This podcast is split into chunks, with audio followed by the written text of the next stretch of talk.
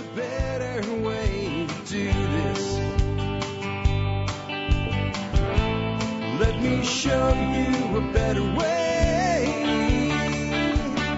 Hi, folks. This is Jack Spirko with another edition of the Survival Podcast. As always, one man's view of the changing world, the changing times, and the things that we can all do to live a better life if times get tough or even if they don't. Today is episode 1345, and we are going to return to our fishing series of shows.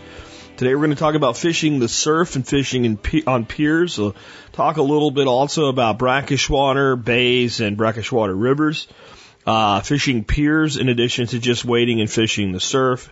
Uh, basically saltwater fishing for those of us without big boats that can take us out in the middle of the ocean or even without uh, bay runners that can take us back into the backwaters. People that are pretty much confined to the use of their feet.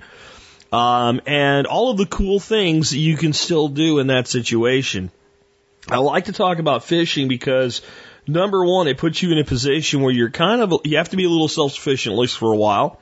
So I'll let you test some knowledge and things. And when you go surf fishing, uh, you're surrounded by water, but none of it's fresh. And that, that alone puts you in a situation where you need to have additional gear. Um, fishing, when done right, instead of done as a way to uh, to need a second mortgage on your home, actually can be quite beneficial to uh, putting food on the table. And it's a lot of fun, and it, it is another skill set to develop. So I certainly think it's part of modern survivalism.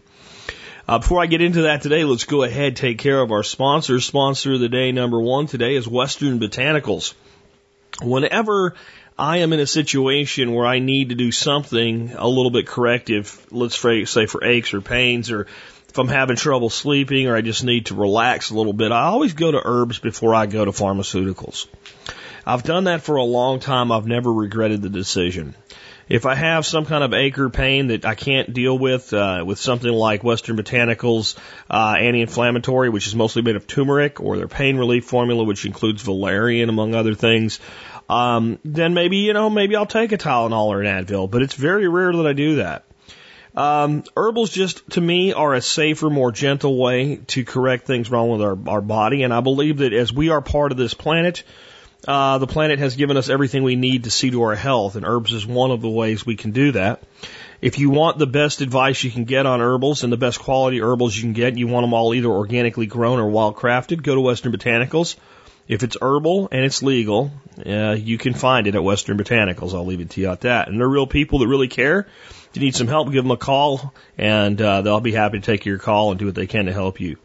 Anyway, next up today, uh, we have sponsor day number two and that is um, Harvest Eating with Chef Keith Snow. Chef Keith is amazing. He's not only part of our expert council, but he's a prepper in addition to all that, living now in the wilds of Montana. He's just a really great guy, and he'll help you learn how to make cooking into a life skill. And if you don't think cooking is a valid prepper skill, you have never lived on MREs for six months like I did at one time in my life. Cooking is amazing, and I talk about all kinds of awesome things that you can grow in your garden. Some of the stuff you don't find on supermarket shelves. You get over to Chef Keith's site, you'll learn how to cook with that stuff too. You want to learn how to cook seasonally and locally and make great food? Check out Harvest Eating. Check out also Keith's podcast, his YouTube channel, uh, and his extensive line of seasonings. Uh, Keith is just an awesome guy. Again, harvesteating.com. Next up, let's uh, remind you guys about the Members Support Brigade. The Member Support Brigade, or MSB as we call it around here, is the way that I actually make money off of this show. The sponsorships I don't charge really very much for. I've been very loyal to the sponsors. Most of them have been with us for more than four years at this point. Several have been with us for more than five years. I think I've raised rates over five years twice. So I've kept my rates on my sponsors very low. I try to make the sponsors that we have on this show more of a service to the audience than a revenue stream. And the way I do that is through a premium membership program where those that just want to support the show can do so. And those that would like access to discounts from our sponsors and from other companies can acquire those. The discounts are such that the membership pays for itself. That's how I've built the revenue model of this show from day one so that I knew that customers could become my customers directly, do business with me, and get their money back. And I believe that is a very, very good way to do business. And I ask you to check out the Member Support Brigade if you're not a member already. Uh, a lot of you guys recently have had your memberships canceled due to uh, renewal issues with PayPal. I think in many instances it's because uh, people have had just credit cards that are backing their PayPal account expire. When you change your method of PayPal uh, payment, PayPal will cancel all recurring subscriptions. And there's nothing I can do on my end. If that's happened to you recently, you can log into your account and add a new subscription. If you've gone away, I'd love to have you back. Um, if there's anything I can do to win you back, let me know and I'll give it a shot. If you are military, law enforcement, or Peace Corps, active duty or prior service, or a first responder like an EMT, paramedic, or firefighter, I do give you a discount on that program. You email me before, not after you join. Because if you do it after you join, it's a real pain in the neck, and I'm going to tell you you have to wait till renewal. Uh, and I give you a discount code. This discount is so good I don't even publish what it is, but it's to thank you for your service either at home or abroad. With that, let's get into the main topic of today's show. Again, we are talking today about surf fishing, fishing in salt water or brackish water. Also, a little bit about fishing from piers. Um, to me, the beach is an awesome place to fish. When Dorothy and I go to the beach, the beach for her is a place to walk, pick up seashells, and sit around and do nothing. That's that's her entire agenda on the beach. Maybe read a book. That's it. Um, and I enjoy that, especially if I got a Jimmy Buffett approved drink in my hand, you know, toes in the water, ass in the sand kind of thing going on. I love that, but I love to fish the shore. And there's an excitement about shore and pier fishing and brackish water fishing to me that just doesn't exist in a lake or river. Um, I love river fishing. If you, you know, I did recently a show on fishing rivers and streams, and in some ways, it's my favorite type of fishing. It really is. Um, there's a peacefulness to it. There's a consistency to it.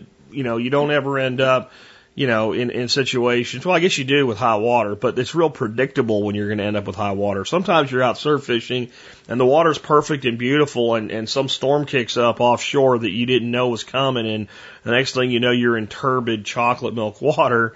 Uh, and the fishing kind of goes downhill. And we'll talk about how to try to avoid that, uh, you know, when you're taking your time to go out uh, and what you can do if it happens a little bit more today. But um, river fishing just has this peacefulness to it, and as you get in, you know, to where you can either wade a river and get away from the access points, or get in a boat and get away from the access points, it really gets peaceful. And there's a peacefulness to the ocean too, but not quite the same. But what makes the ocean so special to me is the never know what you're going to catch factor, no matter what you're doing or how you're fishing. Uh, and I've seen this play out many times in many different ways. You can target specific species, as I talked about in my uh, initial uh, podcast in this series, where I talk about all the gear. And if you haven't listened to that one, I'd recommend maybe you do before you listen to the rest of this one. Uh, you don't really have to listen to the rivers one; they really don't tie together. But the gear episode, if you, especially if you're new to fishing or not totally up to speed on different gear options, might be helpful, especially when I get into the gear I use for fishing on the beach. But I mean, again, let me give you the list of fish that I caught while I was in Sanibel. We were there for 10 days, but only five of them were probably really good fishing days. Uh, during that time, I caught Spanish mackerel, permit, snook, ladyfish, whiting, uh, two different types of ocean going catfish, uh, jack crevalle, blue runner, speckled sea trout. And I'm leaving out some odd stuff like little bait fish that I managed to catch like pigfish and pinfish and stuff like that. There's like a dozen right there. And there's more than that. Um, other little things that you end up like, why is this little thing on my line? I mean, I've in that same area, not on this trip, but I've caught mangrove snappers.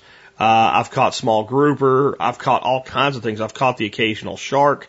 Uh, I've caught stingrays. Uh, while I was fishing in Sanibel, uh, a huge school of uh, cow nose rays, which are a type of stingray, uh, came through, and uh, there were thousands of them, without exaggeration, thousands. At one point when they came through, uh, the water was so clear you could just see like a black cloud of them, and you could look up the beach and down the beach, and you couldn't see the end. You, you ran out of the ability to see uh, just from you know your your ability to perceive that far away from distance before you actually saw the cloud go away. There had to be probably in that one school probably ten thousand of these things. At one point when I was fishing and landing a fish, I looked around me and I had cow nose rays you know, just basically coming straight at my legs and just splitting off and going around me. Um, and we'll talk a little bit about stingrays, various types of stingrays, and how to avoid being stung. But when they're swimming like that, they're really not likely to sting you at all. Uh, and they're not really a threat. And the best thing to do is just kind of chill and let them go around you. If you want to give them a little more incentive to go around, you put your rod in the water on the side they're approaching from, and it'll give them a little bit more clarity. Hey, something's here. Go around it. Um, but you don't get that in a river or a lake. You know, you don't go out and fish in in in a lake and and all of a sudden you're you're sitting there with a black tip shark or a great big redfish or something like that, or a really big sea trout, or and, and, you know you were out there and you were just jacking around, messing around with whiting and, and and whatever was biting, and all of a sudden you've got this amazing, unexpected thing on your line, uh, or just you know, you're out fishing with dead bait, and all of a sudden you hook into a a, six or eight pound jack, and and and a six or eight pound jack fights like a thirty pound fish. It, they're just incredibly strong fish, and they're just built for power that is one of the big things that I like about fishing the ocean. You just don't know what's gonna what's gonna show up. Um, I fish the Texas coast more than Florida because well I live in Texas. The truth is I don't get out and fish the coast anywhere near as much as I should, and um, I, I really need to do it more. And I've talked about setting up a a, a fishing trip here in Texas either down by like Bryan Beach or even maybe all the way down by Aransas Pass or something like that with some folks. You know, just kind of everybody show up on the beach, bring your gear, set up camp and hang out. Uh, Bryan Beach State Park might be a good place to do that. Probably better than Surfside. Uh, in Surfside, you get a lot more. Surfside Beach is just southwest of Galveston. And uh, the part of the beach they keep nice and clean and all, it really attracts a lot of local young kids. And I've been out there and seen five or six different law enforcement agencies just driving up and down the beach harassing the kids. Um, sometimes kids need the harassment because they're doing dangerous things, but most of the time they're just harassing the kids to harass the kids. And that's why I don't generally like to fish there. Bryan Beach, you seem to have a lot less of that. It is a state park. It's got a paid entry, so that probably helps a bit by itself in just keeping the number of people that use it down. Um, but I'd like to do that. I have not caught the diversity in Texas that I've caught in Florida. I've never caught a cobia in Texas. Uh, I've never caught a snook. Um, I've gotten into the uh, the trout a lot less frequently from shore. Uh, if you take a boat or something, there's more sea trout than you know what to do with down here. I've gotten into the sand trout a lot more often in Texas, but there's a lot of stuff here. I've caught small black tip sharks in Texas. One day I was down uh, in in uh, actually down in Surfside Beach area, and it was time of the year when there weren't as many kids there. I was fishing with some guys I hooked up with on the Texas Fishing Forum, and uh, we were just slamming sand trout and whiting and various other stuff, and the water was turquoise. It looked like a picture of the Caribbean. And uh, we're out on the second bar, and I'll talk about bars and guts in a minute we're out there fishing and we're kind of like on the sandbar and the sandbar you can be as shallow on this second sandbar as below your knee. And as you go further out, it starts to get deeper. So we'd waded out to about where we're up to our thighs, up to our waist level. And we're fishing and we're just slamming fish. And like I said, you can, the water's just lapping. It looks more like a lake than the ocean. And all of a sudden we just see this huge amount of bait fish go berserk and they're flying all over the place. And you could see fish all in the water. I mean, you could just see fish everywhere, and all of a sudden they're gone. And we look to the right, and there he is, and he comes cruising by, and it was a bull shark, and that shark was eight foot long plus if he was an inch. I'd say he was probably three foot across the head. So if you were looking down at the top of his head, and the water was swelling a little bit in front of us, so he kind of cruised by in this clear swell at about eye level. And everybody just backed up a little bit till you were like below the knee. But nobody freaked out. We kept fishing and he went cruising on. And he wasn't a big threat because nobody was stupid and fishing with five pounds of shrimp in their pocket. And uh, the water was clear and it was daylight and the fish could see what was going on. We could see him. He could see us. Most shark bites happen to fishermen when the water's murky, near the evening or very early morning, um, and with the fishermen doing something stupid. So but that was cool. And you don't get to see a freaking bull shark cruise by in turquoise water at eye freaking level while you're standing in the water with them, which is a weird thing in of itself. It probably wasn't quite eye level, but it looked that way. It was probably more like chest level. But to see a fish almost encased in a water tube, maybe 10, 15 yards in front of you, cruise by like that at that size, this is what I love. And I know that might freak some people out, but the reality is if you've ever sh- swam in the water, you, in the ocean, you've probably had sharks around you. They're just there. And they're just not the danger that they're made out to be. Now, a little bit of politics here.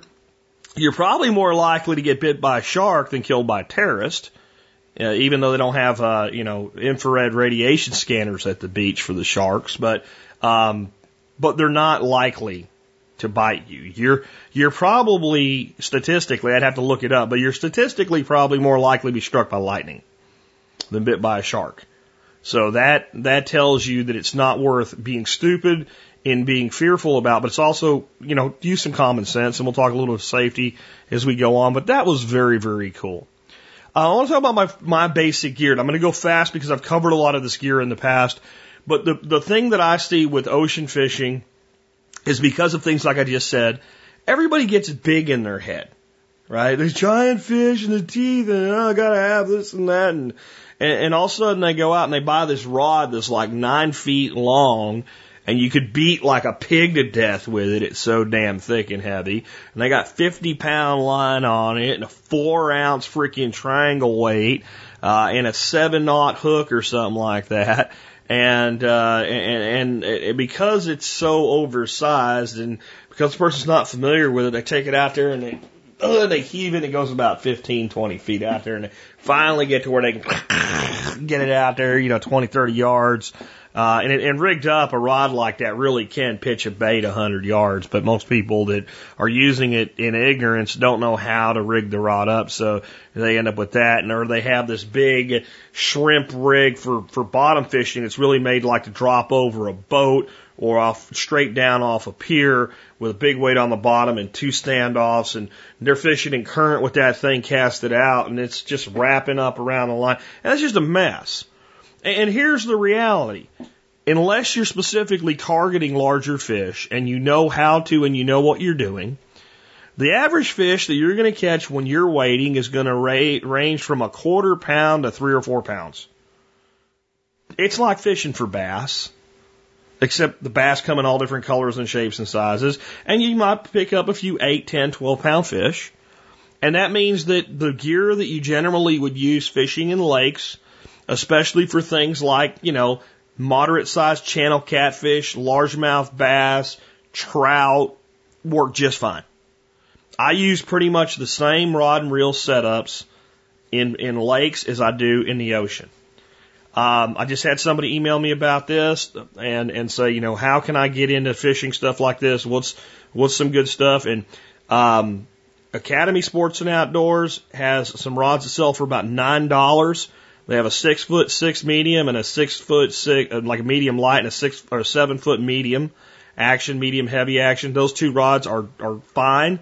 I'd step a little higher up than that, but they'll work. The modern Mitchell 300 reel, um, is, is a really good open face spin casting reel for moderately sized, smaller fish. It's perfect.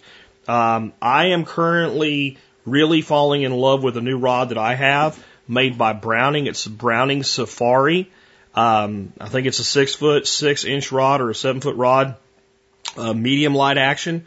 Um, it, uh, it breaks down into five pieces. It fits in a tube that will fit in a standard suitcase. So when I travel, I don't have to pay extra ship or extra baggage to ship a rod. Um, put a couple reels in there and a couple of rods in there and, and I'm good to go. But just to give you that kind of feeling, I'm looking for rods that generally are designed to run 8 to 14 pound line medium light to medium action. Fast taper, good feel to it. Enough of a backbone that if I put a one ounce sinker on there, it ain't just hanging over. So I can, I can whip that bait, you know, out. And you can cast with a rod like that in a half ounce to, to one ounce weight, 80, 90 yards. I was trying to teach my wife how to cast rods like that. And I was showing her like an overhead cast because it's the easiest. But then I was just trying to show her it's really the rod and I would stand there and I'd hold my wrist. So my right arm is just out to my right side. My wrist is just, so it's almost, it's almost straight. So you're standing with your, your head facing the way you're going to cast. Your, your arm's almost straight. Your wrist is bent back almost as far as you can bend it back. You've got the line out, finger on the line, and then you just move your hand and just boom, and I mean barely move the arm and just flip the wrist and let the tip of the rod, and that's why I like these lighter rods. That rod flexes and, and you know I'm just doing that, moving my my hand six inches, and that bait's going out 50 yards. And she was all frustrated because she's just trying to cast the hell out of it. And that type of rod works really well. It's got enough backbone to handle fish that are eight, ten pounds, especially in the ocean. Remember I talked about my other show. The thing about fishing the surf where you're wading in and you're not on a pier and you don't have to lift a fish up or whatever is you've got this amazing advantage when it comes to landing a fish. You don't need a net. You don't need a gaff. You play the fish out and you start walking backwards if it's a big fish. And you, you bring him up to the shoreline and the waves come in and the waves go out and the waves come in and the waves go out. When the fish is tired, the wave comes in, you drag him up onto the beach, the wave goes out, the fish is sitting on the beach, you pick your fish up. And I've landed snook that are 14, 16 pounds like that on eight pound line and, and a light action, you know, a light to light medium action rod. So that's, that's why I stick with those rods. They're easy to cast. You get a lot of feel for them and they make a lot of the smaller fish that you're going to catch in this type of fishing enjoyable. You know, reeling in a, a 10, 11, 12 inch whiting on a medium heavy surf rod is annoying. You're not sure if he's even there or not sometimes. That fish on a, a medium light to, you know, action fast taper, uh, spinning rod will give you some enjoyment and yet you can still handle the bigger fish that you're going to come across. We'll talk about stepping up for sharks and, you know, when you're targeting them and larger redfish and stuff like that in a minute. But that works real well for me. I like to use snap swivels. I like to use snap swivels. Sometimes I'll tie double snap swivels onto my line. So I'll have a snap swivel at the terminal end, which means the very end of the line, and I'll have one about a foot above that. When I do that, I can put my sinker on that, that snap swivel that's about a foot back, and I can run a snell hook. A snell hook are the ones that come, they already have monofilament on them. They usually have about 8 to 12 inches of line. I got a hook on one end and a loop on the other. With those snap swivels, you can open the bottom snap swivel, the terminal end, and add that hook. Put it on. Put your weight back there. If you get to a point where you're catching fish, but you're missing and you're thinking I'm using too big of a hook, it's a couple seconds to pull out another snell, open a swivel, put it on. If you get into a situation where you feel like you've got too much weight or too little weight, it's a couple of seconds to open that swivel, put that weight on. That keeps the line in the water and less re-rigging and jacking around. Okay. If I'm going to be fishing with a lot of artificials, like if I'm going to know I'm going to want to be using artificials and bait, a lot of times I'll just bring a second rod that I'll have set up to run artificials on. That way there's always a rod just to go back to cut bait. So that's that's the approach that I take like that. Um, as far as line, I usually don't use fluorocarbon and I don't use braid. Uh, if I'm going to go to braid, it's because I'm targeting big fish. If I'm just surf fishing with my buddies and cooking out and enjoying my day on the beach, I stick with just good quality premium mono. Like the Spiderwire premium mono is really great, or just good quality Stren monofilament line. I'm generally fishing 12, uh, 10 to 14 pound line. And usually I'm settling on 12. It seems to work really well for me. Um, as I go to a little bit lighter gear, sometimes I'll drop to 10 or even 8. But average, I'm fishing 10 to 14 pound, good quality mono, not the cheap stuff that comes in a spool of like a thousand yards for five bucks. I use bait casting sinkers is my number one type of weight I try to have both the ones that look like, or three different kinds, the ones that look like sandbags, the ones that look like a disc, and the ones that look like a triangle. I usually try to have them from half ounce to two ounce, and it's very seldom I actually go up to a two ounce weight, but all of them in those. The reason is I like to use the lightest weight that will get the job done. The disc weights hold a little bit better than the sandbag weights. Simply put, and the triangular shaped weights hold better than the disc weights. So if I'm out and I'm fishing with a disc weight of an ounce and, and I'm getting the, I'm having a little bit more movement, a little bit of hard time keeping the line taut where I can feel what's going on, rather than go up to a heavier weight, before I do that, I'll reel that line in, put a, a triangle type sinker on there that grabs the sand a little bit better, and I'll try that, and that's usually enough. And if, if a one ounce triangle sinker won't hold my line, uh, I'm probably going to be moving to fishing off a pier or I'm going to give up because that probably means the surf is too rough and I'm not going to be catching anything but catfish. And, you know, and they're probably not going to be nice ones either. Probably little pain in the ass ones. So when the water gets that rough and that turbid, unless I'm in a river or an inlet where you have channels and fast moving water all the time, if I'm on the surf, waiting on the beach, and that weight won't hold it down, I'm probably not throwing a two ounce on. I'm probably going to get a beer. Because it just gets to a point where it's not worth doing. It doesn't mean I won't ever do it. If it's the only day I can go and it just turns out to be rough, I might still give it a shot, but I know I'm, I'm fighting an uphill battle. My hooks, I'm generally using bait holder hooks from a number two up to a four aught are the, the primary sizes I use. If I have to go down to a four or a six, and as the number goes up, the hooks get smaller, I'm probably dealing with fish that I don't really want to be catching. But I might do it just because they might make good bait. Um, four aught is a pretty good size hook. It's about as big as I'm generally fishing this type of gear. Uh, my primary bait is going to be cut bait, shrimp, cut whiting, squid. Those are the three I use most. Shrimp and, and, and uh, squid you can usually buy. I'm not a huge fan of squid. It's something I'll use if I can't get shrimp. I'll tell you something that's going to sound bad to you, but it's true. Generally speaking, the smallest shrimp that you can buy to eat, okay, are the best shrimp for bait. The ones, now I don't mean a little bitty cocktail shrimp. I mean when you're buying like a live, not live shrimp, but whole shrimp or even headless shrimp.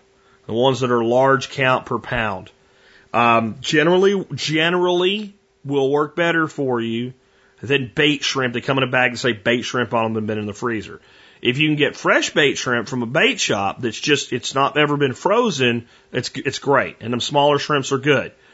What happens a lot of times, that shrimp's been frozen a very, very long time in those bait packets and that, it's like mushy and soft. It doesn't stay on well. But the shrimp that you might use to, you know, cook on the Barbie, as the Aussies would say, is usually a little bit better. I prefer to use a bait shrimp if I can get good quality bait shrimp because it costs less and it's less expensive. But if nothing else, get a half a pound of shrimp from the grocery store. And that's your starter bait. Because if you're going to a place where you can catch whiting, you fillet a couple small whitings and you use cut whiting and that works even better. It stays on great. The skin holds the, the flesh on and I've caught a ton of fish on whiting. And I've been in situations where all you can seem to pick up on the shrimp are whiting and you put on a piece of cut whiting, and all of a sudden you start picking up sand trout. And sand trout are a great fish. Um, and when they're running, they're thick. I mean, it's cast, reel in, cast, reel in, cast, reel in. We've had times where we've filled big, giant, like 70 gallon, uh, coolers of sand trout. We had one night on a pier where we were down in uh, Corpus Christi area where we had caught fish like that for two nights. We had them all filleted and frozen and everything. We went out for the one last night and we ended up with probably 80, 90 pounds of sand trout. And we all looked at each other and thought, no, I don't want to clean fish tonight. And uh, we we found this this Hispanic dude that was clearly there fishing for the uh, for for the freezer. Man, he was he was feeding his family, and uh, he had a pretty good little stringer of fish. We said, "You like sand trout?" He goes, "Man, I love sand trout. I man, sometimes I've gone home with like almost a hundred of them." I'm like, "You want to go home with a hundred of them tonight?" And his eyes just got huge. We're like, as long as you'll unload this cooler, uh, and we don't have to do anything, you can have all these fish. And the dude was stoked. Man, he, and he left. He was like, that's enough. And he, he went home. So sand trout, I've often picked them up on cut bait, uh, cut whiting when they won't pick up shrimp. But I've caught just about everything on shrimp. I've caught mackerel on shrimp. I've caught trout on shrimp. I've caught redfish. And I'm talking about dead shrimp here. So it's why it's always my starting bait if I'm going somewhere I can drive to, I always bring a cast net. Um, if you see running bait fish, you know, one throw and you can fill a bait bucket. I like to use live bait as well. I'll talk about that more in a bit, but uh, it's it's it's really great when you can catch your own bait. And what I find is that fish like to eat what they swim with. And that means if you're using fresh bait from the water you're fishing, you're using what the fish are used to eating. When you move up to bigger gear, that's where you might go up into those surf rods, but I still find most of what I see is beyond what's necessary. Medium heavy to heavy action rods, seven foot length rods usually are generally plenty.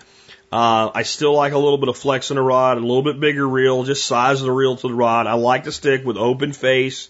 Um, I can get much better casting out of those. If you're on a boat or something, uh, a lot of times you, you're trolling or whatever, and a, and, a, and a bait casting reel is fine. But to me, an open face spinning reel is the most versatile reel for this type of fishing. Um, I often go to steel leaders if I'm targeting sharks or anything that's really, really toothy because they will cut the line. It's not that they're such a big fish they'll break it, but they'll cut the line. I go to large either circle or Kahle hooks when I'm fishing like this. Most of the time what I'm doing is setting up PVC pipes, putting out a tight line out to where I think the fish are running, bringing the rod all the way back up to shore or to the first sandbar where it's really shallow, setting the rod in there. I probably got two or three rods out at once. And that's why I want to go to a circle or a Kahle hook where I don't have to set the hook. If that fish takes it, starts to run with it, as it hits the resistance of the rod tip, the hook will turn in and hook the fish. Um, simply put, I use bigger baits when I'm doing that. Um, I'll use a whole whiting. If I'm targeting sharks, I like to use a whole whiting, and I don't mind using a dead one, um, or a dying one's even better. One that's you know just been caught and he's a little bit messed up. Uh, you know, a four six inch whiting uh, is probably not going to be picked up by much else other than a shark. Uh, a lot of times I'll hook them straight through the eyes. So I'll go in one eye and out the other eye. Um, and a good tight line with that bait out, it's not likely, you know, sharks will pick up a whole squid, but all kinds of small fish will come in there and peck the hell out of it till it's gone. So that I like to go with it. If I'm going for shark, I like to go for a, a, a full fish and sometimes a dead fish better than a live fish because it's less likely to attract smaller species. Um, I've seen people do this, including like not just on TV, like being out uh, down on like some of the passes and stuff um, in South Texas, where they'll go out on a paddle board or a surfboard, and they'll go out like 200 yards to a channel or a cut that they know is out there uh, with their bait. So they got the line free lining out, and maybe a guy holding it so it doesn't get all tangled and feeding line out, and they'll they'll set their baits with those. I've never done it, but it does seem functional and it does seem interesting. Um, as far as the basics of actually fishing the surf, it's to me another reason I like it is it's as easy as it gets. Uh, especially if you understand just a few things about the ocean and how the ocean functions. Guts and bars are your friend, and and the real statement with that is if they're there. Uh, sand if you think about sand and wind or water, it moves a lot. And I've been to places where you got great guts and bars, and then you go back and there's no guts and no bars. So what's a gut and what's a bar? A sandbar most people are familiar with. It's like where you, you go out in the water and all of a sudden it gets real shallow. And it might be 20, 30 yards or more out, and also you know you, you were just up to your neck, and now you're standing ankle deep, and it's high tide, right? uh, or knee deep in its high tide. You know, low tide, that thing's sticking up out of the water and it's like a pool in the middle. That's a bar. That's all a sandbar is. What's a gut? Okay, when you have either the shore in the first sandbar or the first sandbar and the second sandbar, the deep area in between them, that's the gut. And what I've talked about a lot of times with fishing already, fish relate to structures and they relate to edges. Those guts, those channels are fish highways. Fish move up and down the shoreline in the guts. If you think about a fish, he doesn't want to swim in two and a half inches of water up on top of the bar. He wants the deeper water. Once he gets into that gut, there's there's cuts in the bars. So a lot now this is you got to this is where you start some water safety things too. A lot of times you're in a gut and that gut will get up to your neck or above your head. I've even swam with you know holding my rod above my head to keep the reel out of the salt water as best I can, and swam through the deepest areas of guts because I know there's a sandbar out there. A lot of times though there'll be a sandbar, it goes along, and there'll be a cut in the sandbar, and then the sandbar will start again. So if you can imagine, take your two hands and put them in front of you, and point them so your fingers are pointing at each other and touch them together, and that's a sandbar, and pull them apart and the sandbar starts and ends. And that channel in there might be a good place for fish, but it's also a good place to get your ass sucked out to sea. A lot of times that's where you get cross currents, rip tides, or undertows. So you got to learn to read the water a bit and understand when you see water moving differently than it is everywhere else, it's usually a sign of a problem. You get something called an undertow sometimes where you've got the top of the water, let's say, moving from, from west to east, and the bottom underneath there is moving from, from, from north to south. And you get pulled down into that lower current that might be moving faster than the upper current. So as I explain this, I want you to understand there's certain things to do from safety precautions and understanding your limits as a swimmer and as a waiter and where the bars are and looking where other people are will tell you, well, the bar goes from there to there because I see people up on it. All right. So in those cuts, even though that water might be fast or might not be moderately fast, and it can change with the tides too. It might be safe one minute and not so safe the next. Trust your instincts and the way you feel water. If something seems not right, don't go to that area. Go somewhere else. But the fish will travel through those guts. So a fish is cruising down the coastline, chasing bait fish, whatever, and all of a sudden it comes to this this current that's going back towards shore. He goes, well, I'll go see what's there. And if there's a school of fish and a couple in the front go, the whole damn school goes in there. Now the school starts keeps continuing up and down the coast. Okay, they're cruising up and down. The only way they're really getting back out to the main body of water is through another cut in the bars. Otherwise, they're sitting in that gut for quite a while. That's part of what makes them so good for fishing. Small bait fish being chased and pressured find these cuts in the bars and they come in or they come across the top of the bars when there's enough depth. They get in that deeper gut and then they stay to either closer to shore or closer to the bar on the edges. So the, the game fish know that the bait fish are in there. That also brings them in. Got it? So that's why they're so good. My best results have been when there's multiple bars and multiple guts. You have, uh, you go out a little bit and you got a little shallow gut and the first bar. And you got a big deep gut in the second bar. And a lot of times there's a third bar, but it's just not safe to get out to. It, it's so far out and the, the second gut is so deep, it's not safe to get out to. If it's safe to get out to, a lot of times fishing past that third bar is really effective.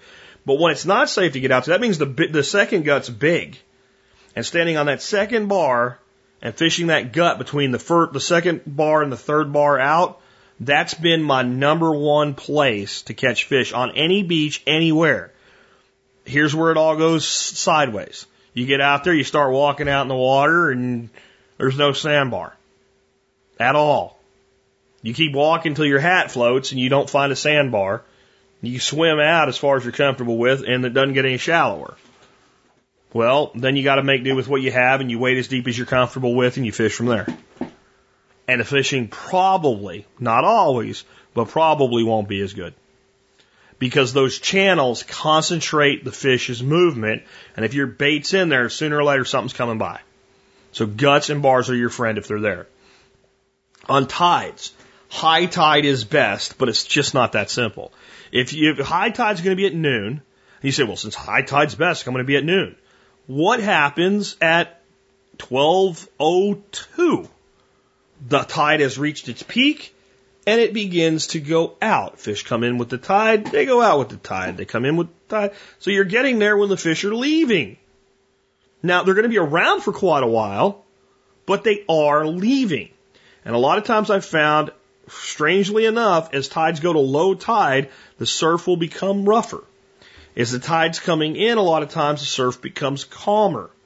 I try to target to be on the beach fishing at least two to four, depending on how long we'll stay there. If it could be all day, four hours before high tide.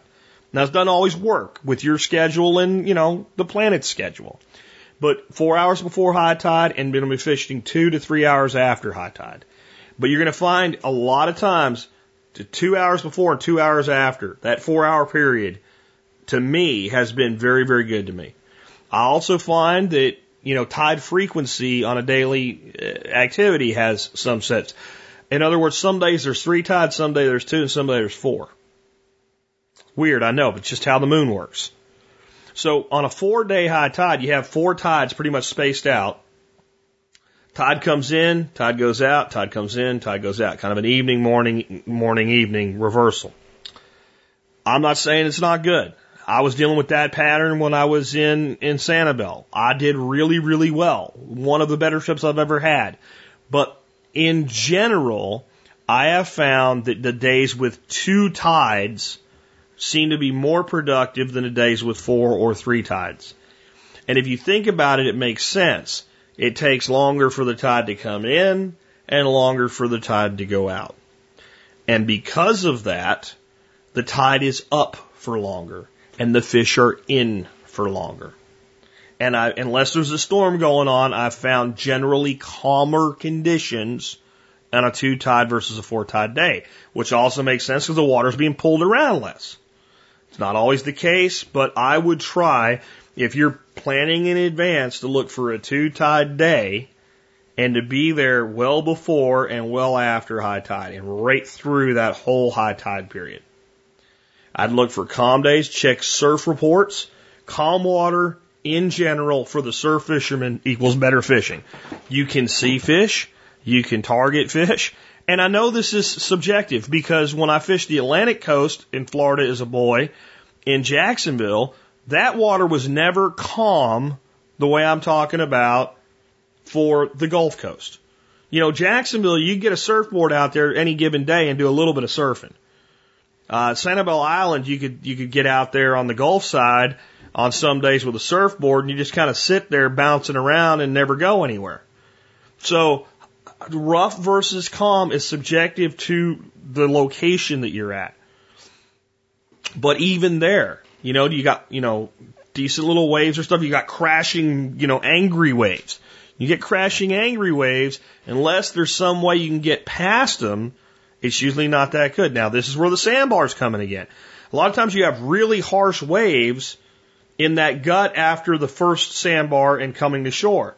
You get on that sandbar and past the sandbar, if there's another deep gut, a lot of times what you get are swells. You get these swells, but they're, they don't they don't white cap much. They don't break much, and, and the, the the the energy comes across that sandbar, and then it builds up and it breaks to shore. If that's the case, you get out on that bar, things get a lot better. And that's more of an Atlantic Ocean pattern as I've seen it than a Gulf Ocean pattern. When there's waves in the Gulf, real waves, generally the whole thing is chocolate milk looking. And then you're looking for a jetty or a pier to get far enough out to get out of that turbidity. And, and so you want to look at the surf reports and try to find calm weather patterns and calm surf patterns. Seasonality. What is there and when? There are times when the whiting are just crazy in and something else is probably there feeding on them. There's times when the sand trout or the snook or whatever, depending on where you're at, is heavy and when it's light. And learning those runs will help you time your trips, especially if you don't live 10 minutes away. Most of us don't. Most of us can't just run down to the beach after work any other day and fish. If you can, great. Keep a lot of notes. If you have to plan your trip and you can go four or five times a year, this stuff gets really important, folks. Because it sucks when you've waited two and a half months and you get down to the beach and the water's all chocolate milk and you talk to people and nobody's been catching nothing for a week and a storm's coming and it's low tide. I mean, that just sucks. And then you got to figure, you got to adapt. And the good news is most places where there's surf fishing, there's a bay or an estuary or something like that nearby or a pier and you can go there instead. But it's better if you plan on surf fishing that you be, you know, able to surf fish. Piers are sometimes the only valid option, but to me they get crowded. And the worse the conditions get, the more crowded they get. Because everybody figures it out and goes, well, the surf's too rough, but this pier goes a 100 yards out. Well, if I get out there, I get past all this roughness and I can at least get into some decent water to fish. Plus, there's pilings and the fish accumulate there and what have you. But a lot of times, getting back into a bay or a pass or something like that will find you calmer water and you can be productive. I want to talk real quick on one more thing on safety. I talked about the cow nose rays. Water was clear, rays are swimming. The rays are no problem unless you grab one or try to ride its back like Steve Irwin did. And these rays weren't that big. These rays were probably two and a half foot across wingtip to wingtip and from nose to end to tail, probably two and a half, three foot long. And there was bunches of them. There's some littler ones, but most of them were pretty big. they're not a problem. You can see them, they can see you, no problem at all. A lot of times rays though will go down on the bottom and lay on the bottom. And if the water's turbid, you can't see them. If the water's clear, sometimes they go under the sand. That's how they hide. They just kind of shuffle and the sand comes over their back. If you step on a stingray's back, all of a sudden you will feel a very sharp pain that will feel like somebody took a screwdriver, heated up in a fire, and stabbed it in your leg. Because he's going to freak the hell out, and that's the only weapon he has. So he will sting you, and he'll probably leave a big barbed stinger in your leg, and you will not be happy, and it will ruin your day. You won't die, you know, unless you get a giant one to stab you in the heart like Steve did. You're not going to die or anything. You're not going to fall over in, in anguish and be in suffering and misery for 20 or 40, you know, months, but you're not going to have a good day from that point forward. It's probably going to end your day. You may very well end up at the ER. Um, you know, or at least you're going to end up applying your own first aid and being very, very unhappy. There is some venom in it. It is painful. It does suck. I've never personally experienced that type of pain from a from a stingray. I've never actually been stung, but I've witnessed other people have been stung. Guys I know are pretty tough guys, and I'm telling you, it sucks. Now here's the thing. There's an easy solution. When you're anywhere rays may be, and the conditions are such that they may be under the sand, when you walk, just shuffle. Instead of picking your feet up and stepping down, walk with your feet kind of shuffling along the bottom. If you do that, you're going to kick them in the face, the butt, the ass, the, the, the fin, and you're going to swim away. And I've, I've not, I can't say I've stepped into them many times, but I've done it a few, and I've never been stung when I've done it that way. And everybody that I know that's been stung, I've only seen it done two ways. Walking, tromping around in the water when calm, sandy, loose bottom stuff where the damn rays are and stepping on one. I've seen that twice. And some dumbass that decides he's going to jack around with one he's caught on his line and has to screw around with it and ends up with one in the forearm. I saw that once. Otherwise, I've not seen it much at all. When waiting, shuffle if there's rays around. Uh, a little bit beyond cut baits, uh, I like to use white bait, as they call it, or threadfins uh, pinfish, pigfish. I don't care if it's little and fish will, and other fish will eat it. I'll put it on the line and try it. Um, I generally hook those types of fish through the bottom of the mouth and out the nostril. So it's going through both the bottom and the top lip. Or I hook them behind the dorsal fin and above the spine. If you hook it in its spine, it will die. Um, cast nets are great. I kind of talked about that already. Um, I've seen a lot of people uh, at the shore throwing cast nets where there are no fish, where you can see there are no fish, and surprised they're not catching any fish. Um, you got to kind of learn to throw a cast net. There's a couple different ways to do it. I like to throw smaller nets, four to six foot diameter nets, and with a net like that, I use the tooth in the weight in your teeth method, uh, where I've got most of the cast net over my left arm I've got my right arm holding it almost like you're throwing a frisbee, and I've got one of the weights in my teeth, and as I throw, I'll let go. People say, well, what if you forget to let go? Don't forget to let go. I, I, I, I do very well throwing cast nets like that.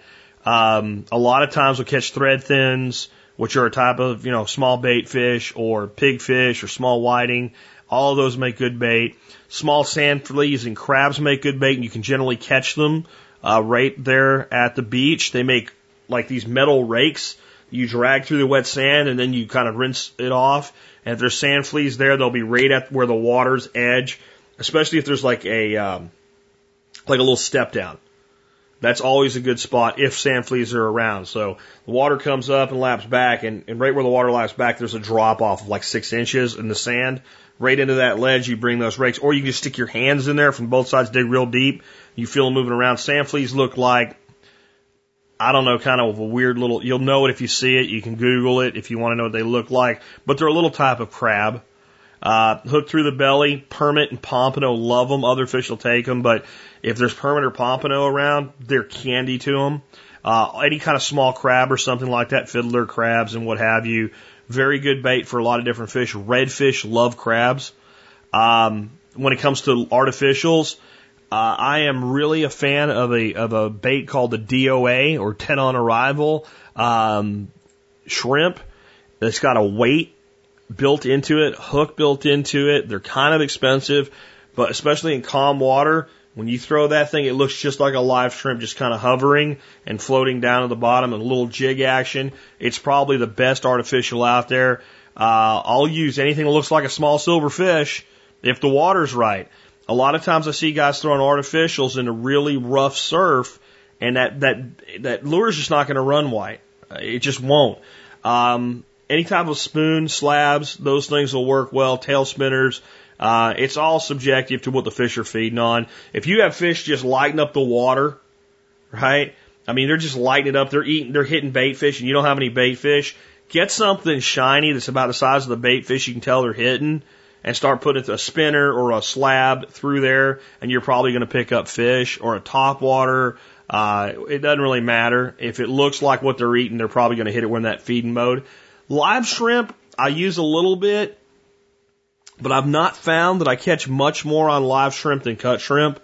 Uh, unless you're in an area where there are a lot of sea trout, not sand trout, but sea trout. A lot of times sea trout or weak fish, whatever you want to call them, they'll, they'll hammer live shrimp and they just won't touch cut bait. Um, the way I like to fish for sea trout when I know they're in an area, especially the water's calm, this is anything from off a boat in a back bay to a calm surf, wherever they are, is with a popping cork. So you've got a popping cork, and then you got like about a one to two foot line behind it, and a shrimp back there, especially a live shrimp or a DOA, artificial shrimp, and you kind of ploop, ploop, and every time you ploop that cork and just kind of jig it forward and take up the slack, that that cork makes a noise that looks like a fish hitting the surface, and that bait behind the cork kind of goes up in the air and starts to sink back down.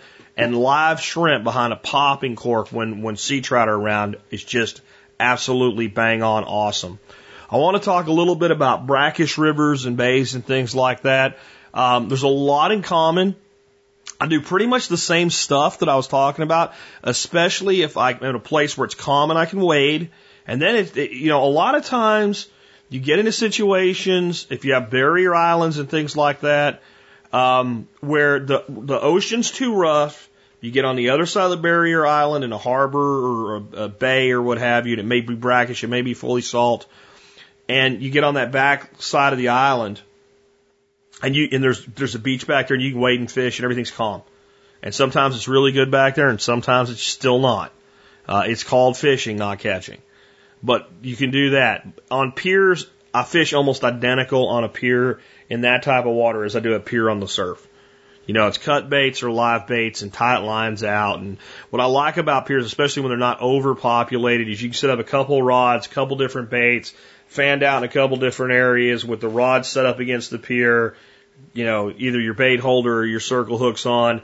Fish pretty much hook themselves, or you see a bite, pick the rod up, set the hook.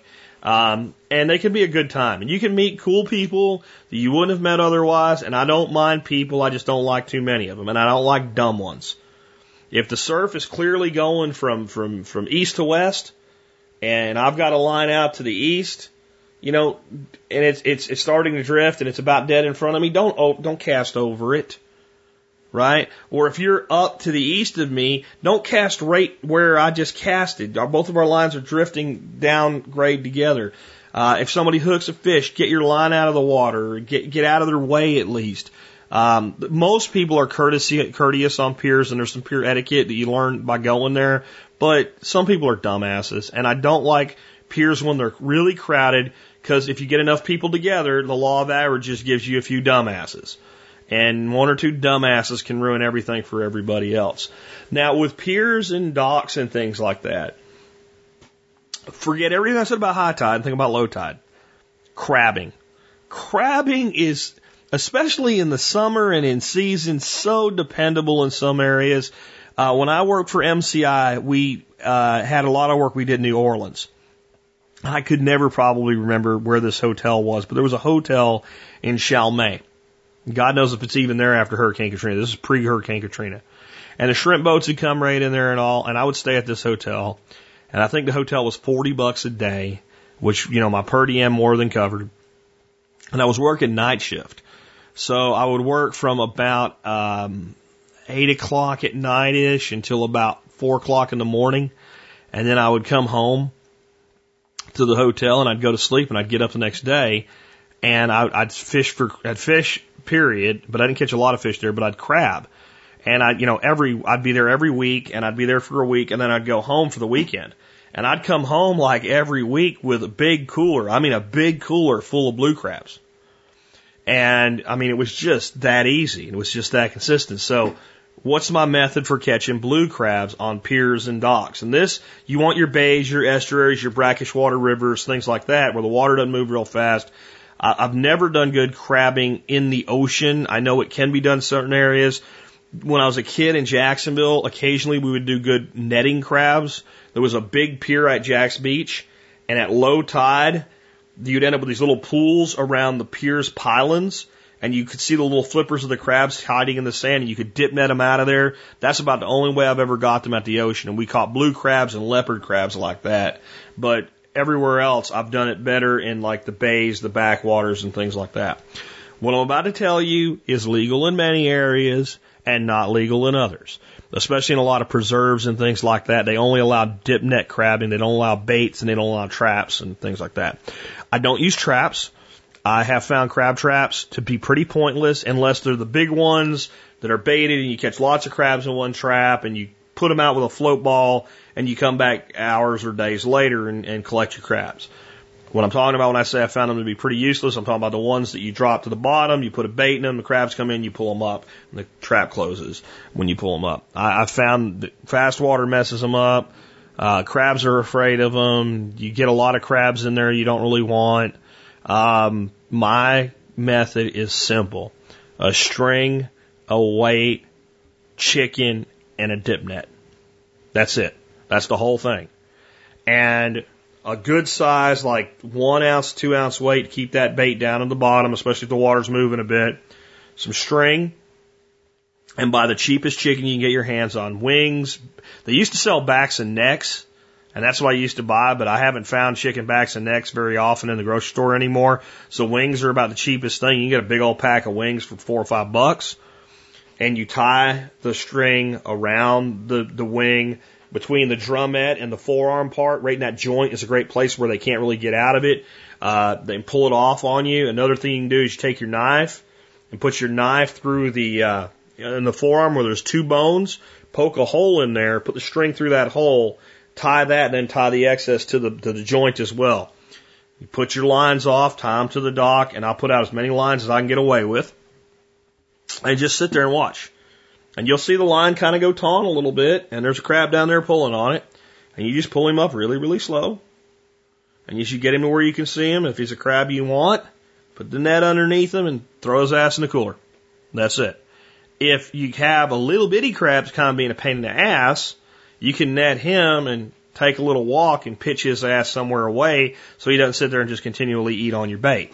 Because occasionally you get one that's kind of a pain like that. Now, this is going to be worth the podcast if you ever go crabbing right now and not getting bit by crabs and not having crabs be a pain in the ass. You want a net that's a good, you know, three to five foot handle dip net. Big ones like you net big fish out of a boat with. Generally like you're like a metal aluminum looking pole and ring and you know they're a couple foot in diameter. They're the best ones for it. And they usually have like green mesh and, you know, it's about one inch holes in the mesh. They're also about two foot deep. Okay. The reason this net is good is because you can, even if you're crabbing by yourself, hold the crab with your left hand if you're right handed, bring the net underneath the crab and then bring the crab to the net and get the net deep enough the crab doesn't realize it's there and by the time he does and he lets go and you bring the net up, he goes down in the net. And if you have a short handled net, they see the net and they let go a lot quicker. Okay, so that's why you want the long handled net. If that crab goes two feet down inside that net, he's going to be all tangled up, pissed off, and claws out. And the place you have to grab to get him out of there is the bottom of the net where he is and he's pissed off and wants to bite the shit out of you. So, you take a piece of string and you basically tie a ponytail in your net. So the crab can only go in there a little bit. So it makes the net really shallow. And then like half the net is in this ponytail configuration. To keep it that way, you might even tie a second string on it. So looking like a hippie ponytail. All right. Now you dip net the crab. What do you got to grab onto? The ponytail. It's like a handle. So you turn the net upside down over the cooler and you shake the shit out of the crab and he falls his ass in the cooler on top of the ice. He looks up at you all angry and throws his claws up and then you just close the cooler and, you know, about 15 minutes later, he's kind of literally chilled out. And that's my crabbing method. And everywhere that that's legal, if there's crabs, it's absolutely deadly for catching crabs, which is probably why it's not legal in some stuff, some areas. Now, when you're in the bays and the piers and stuff like that and the, the backwaters, I'm telling you, it's true everywhere, but there really fish come in runs. Seasonal runs and just timed runs. You can be out sitting on a pier for an hour and a half, not getting a bite, and all of a sudden there's fish everywhere for 30 minutes. Every time you hit the raw, the, the stuff in the water, you're pulling fish in, pulling fish in, pulling fish in, and then they're gone. And then they're back, and then they're gone. And, and the thing that makes that important is one, the seasonal runs, you want to know that they're happening and know what bait and tackle to have. And the other thing is, when you're out there and you're spending a day or two camping or whatever, and you're fishing those type of situations, and all of a sudden that runs on, you want to have your gear ready to go. And when you see that action start to pick up, you want to get those lines in the water and, and, and make the most of it because it could be five minutes, 50 minutes, or five hours, and you just don't know. So when those runs come, make the most of them. Boats are great for the backwaters and stuff like that, but that's another show, so I'm not really going to talk about them today. Just say they can really enhance your ability to fish bays and, and estuaries and things like that. Um, the best way I know to catch snook, for instance, in Florida, is in the bays, and you go back into the mangroves, and you use things like white bait and pinfish, and you pull the boat where you're close enough to get to the edge of the mangroves, but you're not enough to scare the snook, and you pitch those fish with a sidearm cast as close to the edge of those mangroves as you can, no bait, and as soon as that snook takes it, you pull them out of there. Well, you can't do that really without a boat. But again, I'm going to talk about boats another day. Um, I do want to point this out though, another safety consideration. If you are fishing brackish water, especially in the south, we have things called alligators. And they generally don't spend a lot of time in salt water, but many of them spend a lot of time in brackish water. And if you're wading in brackish water, you really need to pay attention to what you're doing. And if that water's murky, don't do it because they will eat the hell out of you. Um, the American alligator is not as aggressive toward human beings as the African or Australian crocodile. It doesn't help you at all when one latches onto your ass. And they will do it, and they do do it, and it does happen. And the further you get towards swampy, brackish conditions, the more you also get the potential for snakes. And the primary snake that you have in those situations is a water moccasin. Water moccasins, I've never seen a water moccasin in the water come after somebody. I've seen them swim towards somebody and person freak out. I've seen people shoot them because they were swimming toward their boat and they were going to come get me. I think you're an idiot if you if you really believe that. But as you're getting in and out of water on shore, they are a snake that tends to stand their ground. And if you don't see them and they see you, they are likely to bite you. Okay? If you see them and leave them alone, they're not. Some people call them a chicken snake. And the reason they call them a chicken snake is they, they're stupid rednecks play chicken with a water moccasin. Because the water moccasin or cottonmouth, and this is where the cottonmouth comes from, you see it sitting on the bank and you approach it and it's sitting there and it'll put its head up in the air.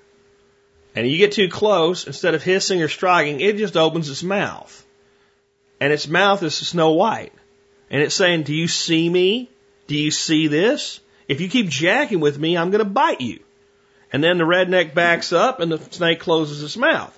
So he gets a little bit closer this time and it opens his mouth and gets a little bit more aggressive and he sits there and plays chicken with the freaking snake. Don't do that.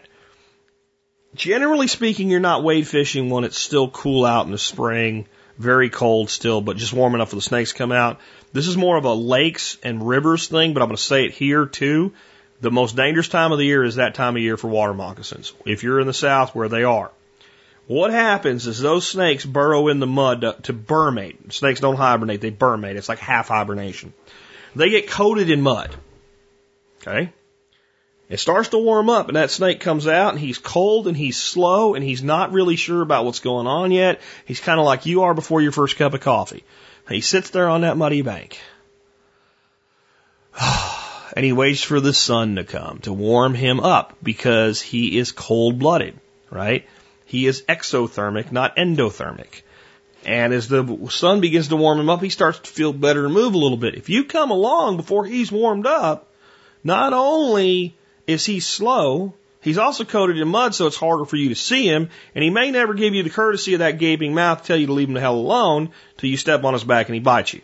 So this is not that likely in these situations, but the further you go in and the more brackish gets closer to fresh, the more potential there is for that guy too. But alligators in Florida, in Georgia swamps, Alabama swamps, Louisiana swamps, in some of these estuaries where you've got this brackish water, they're there and they tend to get bigger the more brackish they get into the water, a little saltwater croc thing going on or something, I guess. Um, I want to talk now toward the end here about safety gear and comfort gear. Um, I believe that you should carry needle nose pliers and hemostats with you when you're sore fishing. There's a lot of things they can do to help you get a hook out. They can also help you get a hook out of yourself and get things that are stuck in your skin and your body out of you, especially the hemostats. Uh, in addition to like good quality hemostats, a little pair of tweezers may not be a bad idea either, because different tools for different jobs. Really consider getting a good fish glove. Um, whether it's just a good heavy duty leather glove that you're going to end up throwing away after a couple trips. Uh, my buddy Hal Dodd liked to use cheap, heavy duty baseball gloves when he was taking out lots of sand bass. It's kind of a different scenario, but um, a good heavy leather glove or one of those gloves that are more for cleaning fish that look like chainmail or the ones that are made out of like a nylon that look like that. Because there is a little fish that you're probably going to catch sooner or later that can be a real pain. Legitimately a pain. I mentioned this on the other show, but I have several, and if you ever meet me and you want to see them, ask me and I'll show you several parts on my hands where I have what looks like a light colored mole. And those are from either hard head or gaff topsail catfish where I've been finned. And every one of them's from a small fish. Big ones are easy to deal with. Smaller they are, the more likely they are to flip around and fin you. I don't use a glove and I accept that I can get stabbed. And I've been stabbed a few times. And they go in you like no freshwater catfish does. I had one go in my finger. That damn thing had to be almost a half inch into my finger. And it was a little bitty fish. He probably only had an inch of fin. And he had it halfway buried in my hand. And You could feel it in there. They're very, and the smaller they are, the sharper they are. And there's something about that saltwater catfish slime that's either poisonous or toxic in some way, and it hurts. It's not, it doesn't hurt the same as somebody poking you with a poker going away. There's a residual pain that it causes, and it will change the color of your skin like a freaking tattoo. If you don't want that to happen, a good glove is the best way to, to deal with that. Um, I've seen a lot of people think, well, what I'll do, I'll take my needle nose pliers and I'll grab the hook and I'll tilt the fish and I'll shake him off the hook. and then they end up right in the like the second uh, joint knuckle uh, of the of their their their plier hand. That little fish is freaking out because he doesn't know what the hell you're doing. He flips around and one of those three spines comes up and gets you in the hand. Um, the the the only way to be sure is a good glove and get a hold of the fish. Now, holding catfish barehanded is something I do all the time. And again, the bigger the catfish, the easier it is to do. And once they get to a certain size, the fin's not even very sharp anymore. It's that little fish, it's that four inch little fish to eight inch little fish that will fin the shit out of you. But the way you do it's the same no matter what they are. The thumb and forefinger go underneath the two side fins and the palm pushes down the back fin. This works right up until that fish decides he wants to lock his back fin up. And then you've really got to be careful. You've got to kind of hover over it, or you can come in from the belly side and go underneath the side fins. But if you do that, you have nowhere near the grip and the belly gives more, so you have to kind of take the, the fin on one side of the fish goes between your, your FU finger and your ring finger, and then the left, the thumb goes underneath the other fin, and you come in through the belly like that. Once you get a grip on them, you can unhook them. You even got to be careful with these damn things when you let them go, though. I've seen people take one off perfectly, have no problem, and go to pitch it over a, like a pier or a boat. And when they go to pitch it, The damn fish flips in the air, and as it goes away, it gives them an FU and it, it gets them in the hand. It's not the end of the world. I'm just saying it does hurt, and you can avoid it if you want to. And, and, you know, there's no shame in putting a glove on to take one of the damn things off. This is another reason I like to use snell hooks.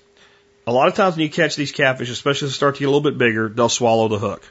Salt water is amazingly corrosive, and fish like that are amazingly resilient.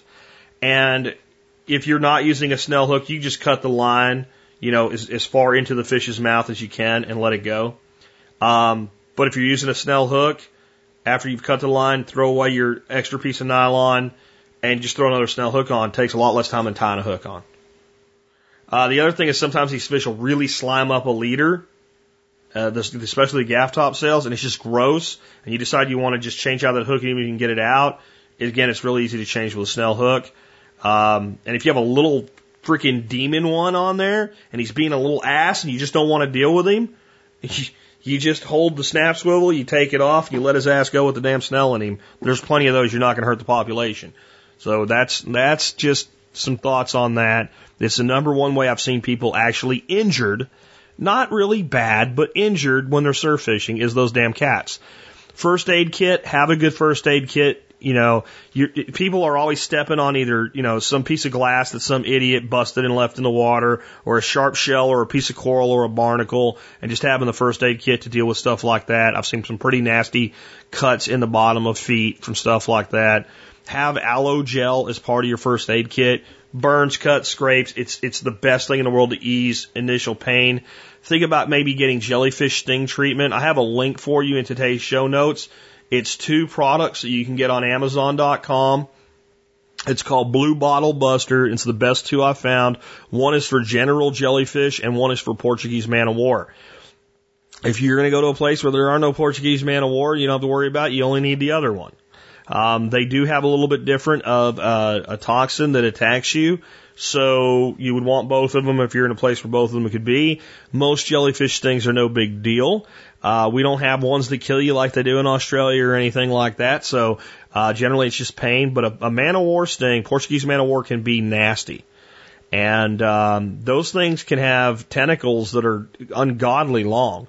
A jellyfish can be way the hell over there and you can still get stung.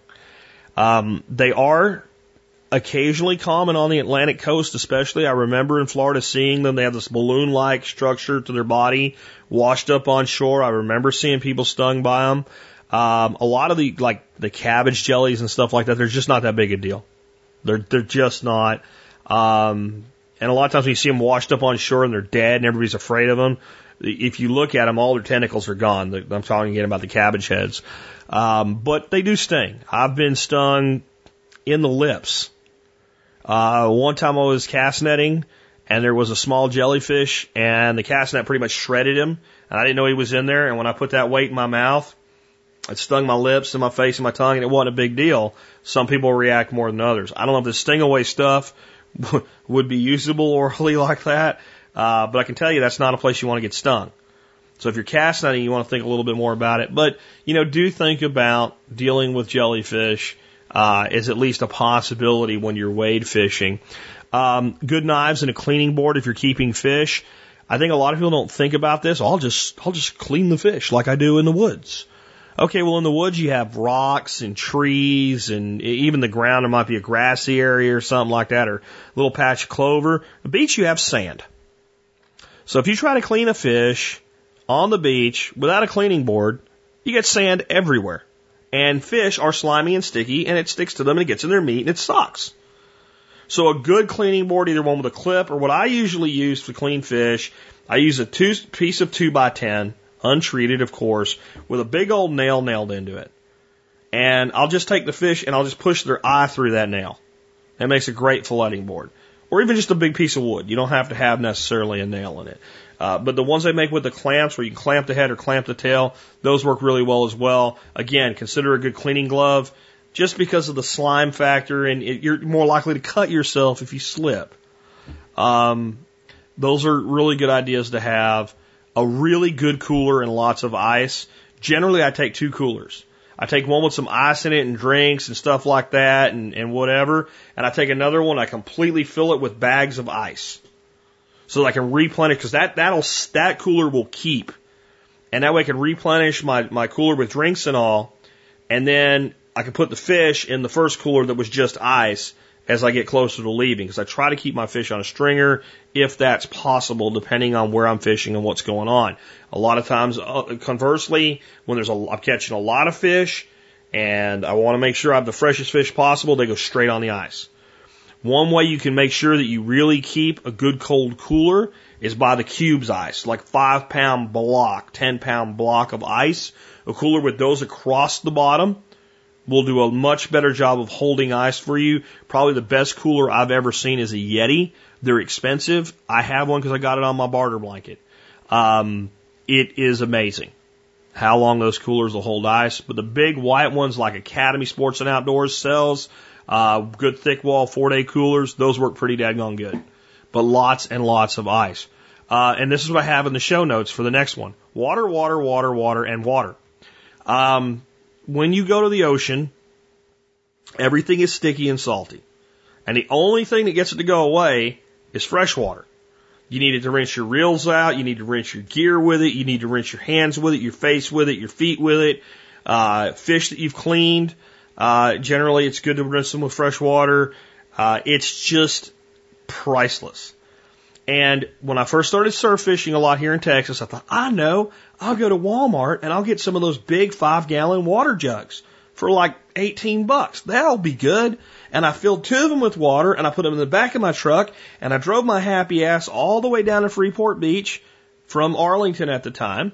And I got there and both of them were empty and the vibrations in the truck alone on the highway for that drive. And I wasn't off road. This is highway interstate caused the seams to rupture and both of them leaked out and I'll never buy one again. Um, you can use a gas can and they're pretty damn bulletproof. Probably don't want to drink that water, but you know, a couple gas cans full of water, that's 10 gallons. But the best thing are the big blue water drums, 15 gallon drums. And it's not overkill to take two of them with you. The ones that Steven Harris recommends for fuel storage. 15 gallons, two of those is 30 gallons of fresh water. You probably sell people for a dollar a piece the right to rinse their hands off with fresh water at some of the, you know, when you don't have a lot of, you know, you don't have fresh water supply somewhere around. So water is key, not just drinking water, but cleaning water, bulk water. Sunblock. The water fries you like nothing else. People say, well, I don't, I don't sunburn. I'm out in the garden every day with no shirt on, and I've never had a sunburn in my life. You put them on a boat or take them to the shore, and that water's hit, the, the sun's hitting them, plus it's bouncing off that water and hitting them a second time. It's like a solar oven, and they turn red, crispy red. Um, I'm a big believer that the sun is not the, the cause of most malignant and dangerous skin cancers. That good exposure to the sun actually prevents skin cancer when it comes to the most dangerous forms. Okay? The lesser dangerous forms can be caused by sun exposure. But I also believe that excessive sunburn can cause all types of skin cancers. And every time you get a severe sunburn, your odds of eventually developing a skin cancer increase. So while I'm not big on the SPF 45 on a daily basis every time the sun hits my body, because I'm the guy that not usually without a shirt because you just get too sticky in the heat without a shirt on in, in the garden. But you know, I'm out in muscle shirts or you know short sleeve shirts and and and shorts on a daily basis in the garden myself, and I'm tan and I don't burn, and and I think that's good for you. But when you're getting that intense solar radiation over prolonged periods of time, protect your skin. Um, and that's another reason to have the aloe gel. So not just for sunburn, you've been out, You've had your sun lotion on. You've main, you've maybe tanned up a bit, but you maybe just a little hair of a burn here and there. You don't really feel bad. You don't feel stingy yet or whatever, but you, you rinse off. You get all of that stuff off you. You're done for the day. You rub the aloe gel in and it just, your skin stays healthier. And you don't end up, I've seen old salts, they, their skin looks like leather. And I don't think that's good for your health. I really don't. And I think that aloe gel is probably the best thing you can use for that. Um, also, bait buckets for your live bait and bait containers. And I have next to bait containers, avoid the chomp. You can get little coolers that completely seal that float. And you can tie a little string on your belt or your pants or a wrist thing, and that thing can sit there and float next to you. And you can sit out there and catch 20 or 30 fish before you have to come back to shore if you want to. And you'll be fine. Don't be the stupid dumbass with a pocket full of bait. Don't do it. I will confess, occasionally when I'm fishing, I'll take one or two shrimp and I'll put them in my pocket when the water's clear and it's not turbid and it's not rough and I can see what's around me. That is the limit of my dumbassness at the ocean. I've seen people reach into a cooler, grab two handfuls of stinky dead shrimp, put them into a pocket in a bathing suit, and wade out into water in the evening when it's stirred up and murky. If that person is bit by a shark, I would do what I can to help them, but part of me feels like you're a dumbass and you deserve that. I know some of you are rolling your eyes thinking people can't be that stupid, but they are. It happens and it happens somewhat frequently. Um, and, and I mean, that's all I can say about it is that does occur and it would really be a good idea that you not be the person that does that. I have talked quite a bit about things like sharks, as you get into brackish water alligators, not getting yourself in from gaff top topsails, sunburns, cuts, hooks, things like that. All the things that, you know, you have the safety briefing on.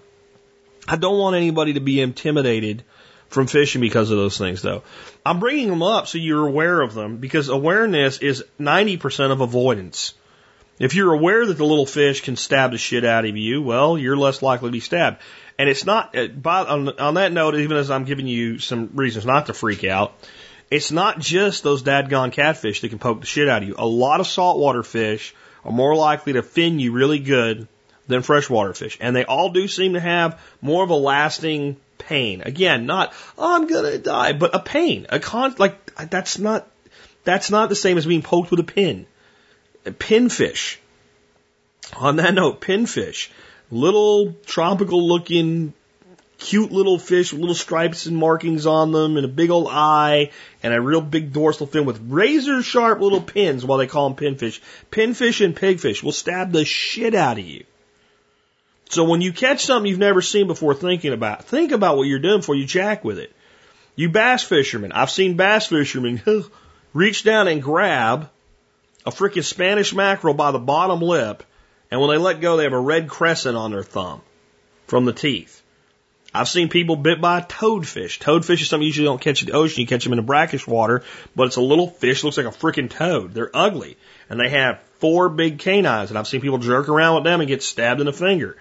Um, it's a pretty good bite. Just don't do dumb stuff, and be aware that things can cause you pain and think before you act, and you probably avoid it, and then have what you need because none of it, other than having your leg taken off by a bull shark, is really life altering. You know, think about when you're fishing with other people. When you're on a pier, expect that everybody around you is stupid. Because that way you don't end up with a hook in your ear, your eyeball, or your lip. I've seen that too. I saw a guy plumb knocked out with a bait casting sinker uh, where a guy came behind him and whipped it and it hit him up under the ear and knocked, didn't leave him laying there for hours or nothing, but put him flat out on the thing and he didn't move for a half a second. Finally, he started of, and we, you know, got him, and he ended up being okay. And his buddy made him go uh, get checked out. But just assume that people around you don't know what they're doing, and as they earn your confidence, give them a little more trust. Think. Don't be afraid of sharks. Don't be afraid. Like I said, we saw that shark. That was one of the coolest things I've ever seen in my life. When I was at Sanibel, Travis Fox, the guy that's working with David uh, uh, uh, David Crawford on making Lights Out into a movie, came and hung out with us, and we're standing there wearing polarized glasses. Boy, there's something I left out. Good set of polarized sunglasses, or I wear prescription glasses, so I have a flip clip-on flip-ups that are polarized. You can see so much better in the water with those. So we're sitting there and we're watching all these cow nose rays swim around and all, and we're watching a couple people swimming, and we see a, a shark, and you just see the shadow, and you can see it move down, probably six, seven foot shark, probably a black tip, could have been a bull, could have been a lemon, just cruise right down the beach in between people. And uh, we're, we're saying, hey, there, it is. And, and Dorothy goes, do you think you should tell them? I'm like, no, they'll freak out. They're better off not knowing that thing's there. Cause you can just tell he's just cruising through. It happens. It's not that big a deal. Don't swim in murky water. If you have bad wounds where you're bleeding, don't swim when there's sharks around. Don't swim at night. Don't put bait in your pocket. And then you're more likely to get hit by a gravel truck than you are to get bit by a shark, even when you're in the water. So, I don't want any of these things to scare you. I'm just trying to give you basic common sense safety and first aid uh, knowledge. Lots of water. Bring food. Um, I would also tell you brief some stuff like even though I'm paleo, I always make sure I have some like some saltine crackers or something like that. The salt and uh, the carbohydrates, if you get kind of worn down, can kind of bring you back around. Don't overdo it. Take breaks. Um, have a if you're gonna if you're gonna camp, really think about what you're doing. Have lots of gear with you, and have Plan B. Plan B is go to a hotel and get an air conditioner. Um, the biggest injury risk, in spite of everything I said, is probably some form of heat exhaustion. You stand in the water all day, you don't really feel like you're losing a lot of uh, fluids, you don't feel that hot, but you get dehydrated just the same. You do those things, you're gonna be okay. It's it's a lot of fun. Again, I'd like to try to set something up with a bunch of you guys down there on the Texas coast doing this. And uh, if you've never tried it before, give it a shot. You probably know more than you need to know now to have a good day at the surf. Again, make sure you check the tide charts and the surf conditions. Try to go with calm water. Use the lightest equipment that'll get the job done. The lightest weights that'll hold the line taut so you can feel what's going on. Try a variety of cut baits. If you have guts and bars, fish the you know fish from the from the bars into the guts. Try to time your tide so you're there before high, through high, and a little bit after high tide. Pay attention to the runs. Talk to people. Find out what's working, what's running. Don't oversize your gear. You have a great time. And you might come home with a cooler full of fish and or crabs. One of my favorite things to do used to be go at low tide, catch crabs till the tide came in and then start fishing. So you can structure things however you want. And with that, has been Jack Spirko with another edition of the Survival Podcast, helping you figure out how to live that better life if times get tough, or even if they don't.